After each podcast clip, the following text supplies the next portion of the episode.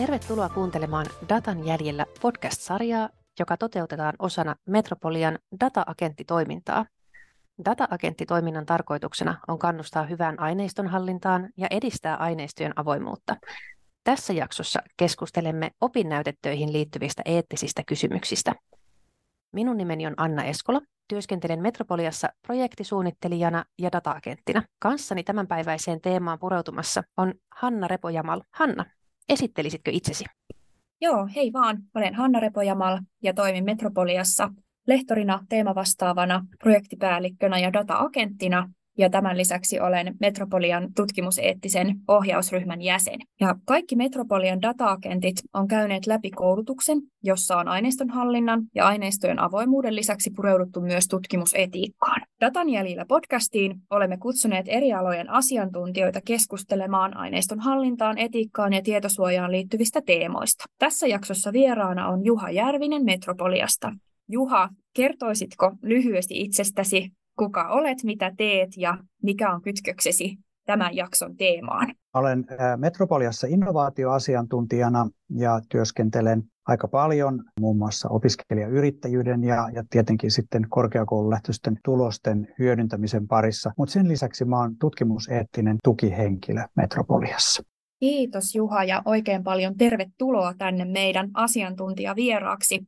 Mä olisin kysynyt sulta heti tähän alkuun, että voisitko avata meidän kuulijoille, mikä on tämmöinen tutkimuseettinen tukihenkilö, mitä siihen tehtävään kuuluu?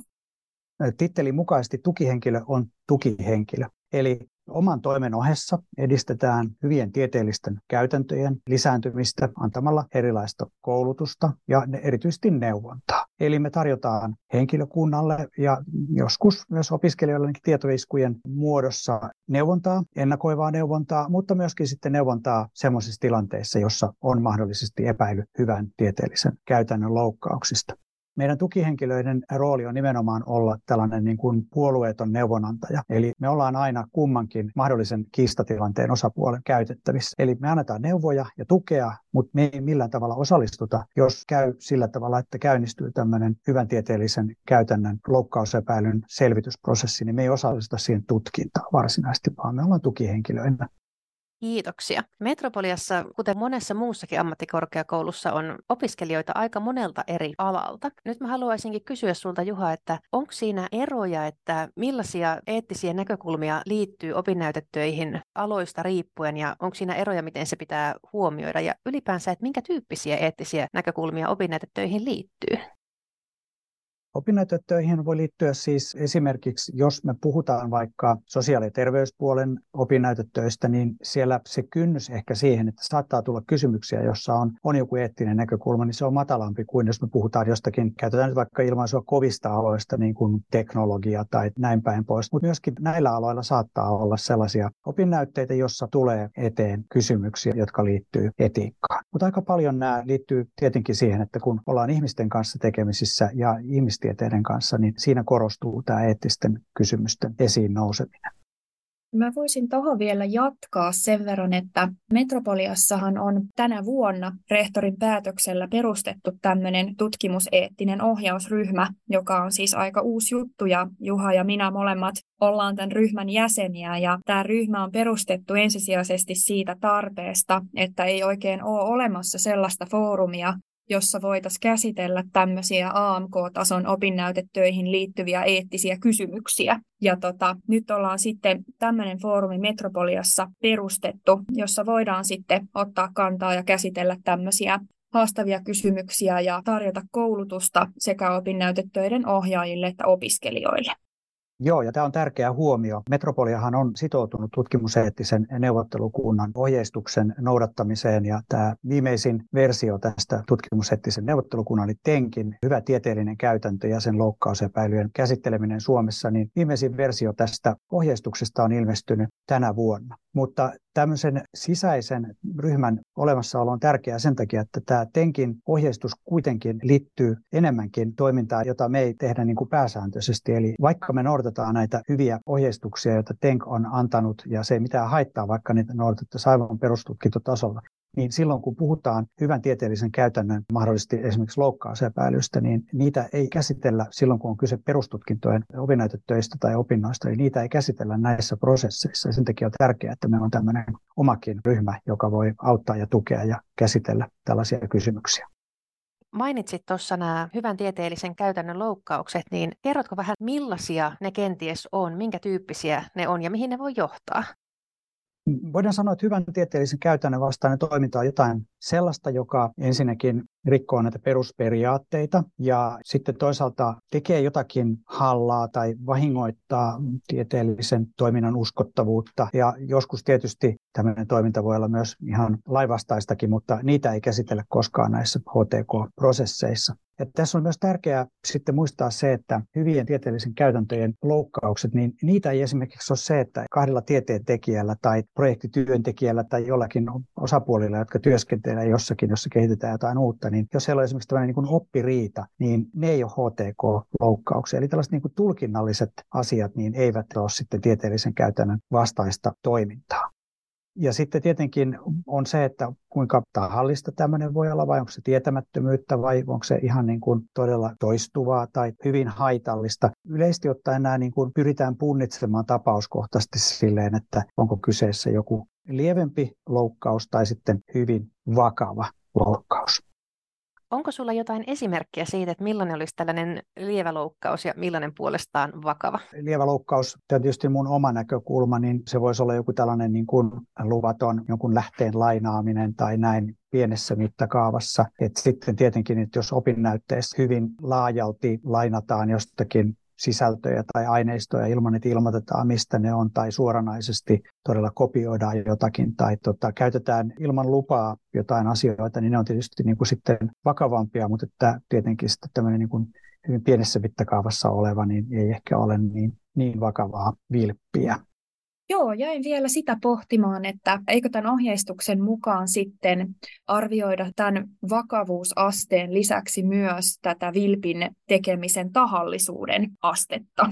Joo, kyllä. Totta kai toimintahan voi olla niin kuin tahallista ja hyvin vakavaa, mutta sitten siinä voi olla myös tällaista niin kuin huolimattomuutta tai välinpitämättömyyttä tai sitten tietämättömyydestä johtuvaa käytännön laiminlyöntiä. Eli kuten HTK-ohjeessakin todetaan, niin jotakin sellaista, että asioista ei ole otettu selvää, vaikka siihen olisi ollut mahdollisuus. Ja tässä korostuu ehkä sellainen asia, että semmoinen ennakointi ja erilaisten tilanteiden arviointi ennen kuin lähdetään edes tekemään sitä työtä, että missä voi tulla eteen tämmöisiä, niin kaikkea ei voida tietää, kaikkea voida tuntea, mutta mitä tulee tapahtumaan opinnäytetyötä tehtäessä, mutta mitä enemmän on sitä tietoa siitä, että mitä ei ainakaan kannata tehdä, niin sen turvallisemmilla vessillä ollaan koko aika kun tehdään sitä varsinaista työtä.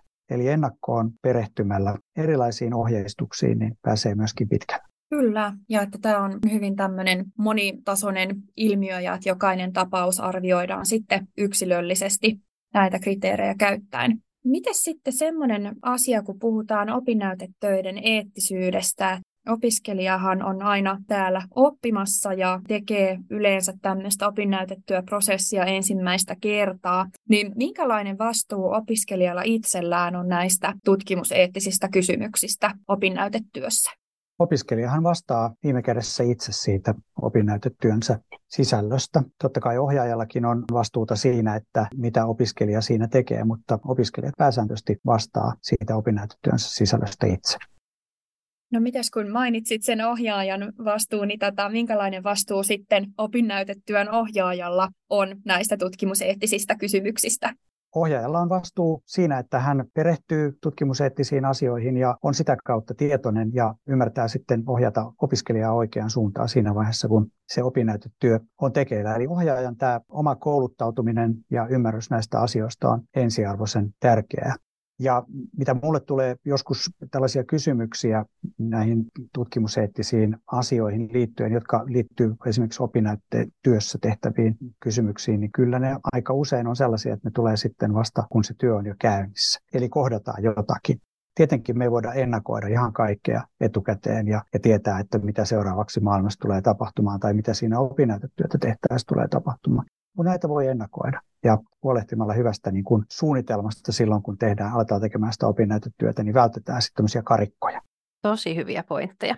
Nyt kun tässä tuli tämä ennakointisana esille, niin mä rupesin miettimään sitä, että tuleeko opinnäytetöissä esiin sellaisia tilanteita, jossa pitäisikin tehdä ihan varsinainen eettinen ennakkoarviointi? Kyllä tulee tässä just korostuu toi, mitä Juha tuossa aiemmin mainitsi, että, että erityisesti ohjaajalla tulisi olla riittävät tiedot ja riittävä osaaminen, jotta ohjaaja osaa tunnistaa tämmöiset tilanteet, jolloin on kysymyksessä joku hyvin sensitiivinen tutkimusaihe tai tutkimusryhmä esimerkiksi. Ja tietysti on kysymys ihmisiin kohdistuvasta tutkimuksesta, jolloin ilman muuta tämmöisissä tilanteissa opiskelijan täytyy sitten hakea eettinen ennakkoarviointi opinnäytetöistä opinnäytetyölleen.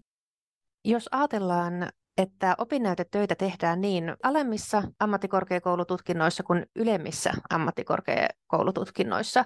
Onko tässä eroja siinä, että minkä tyyppisiä eettisiä näkökulmia näihin liittyy ja onko niissä esimerkiksi ne opiskelijoille kohdistuvat osaamisvaatimukset erilaiset, mitä tulee tähän eettisiin näkökulmiin?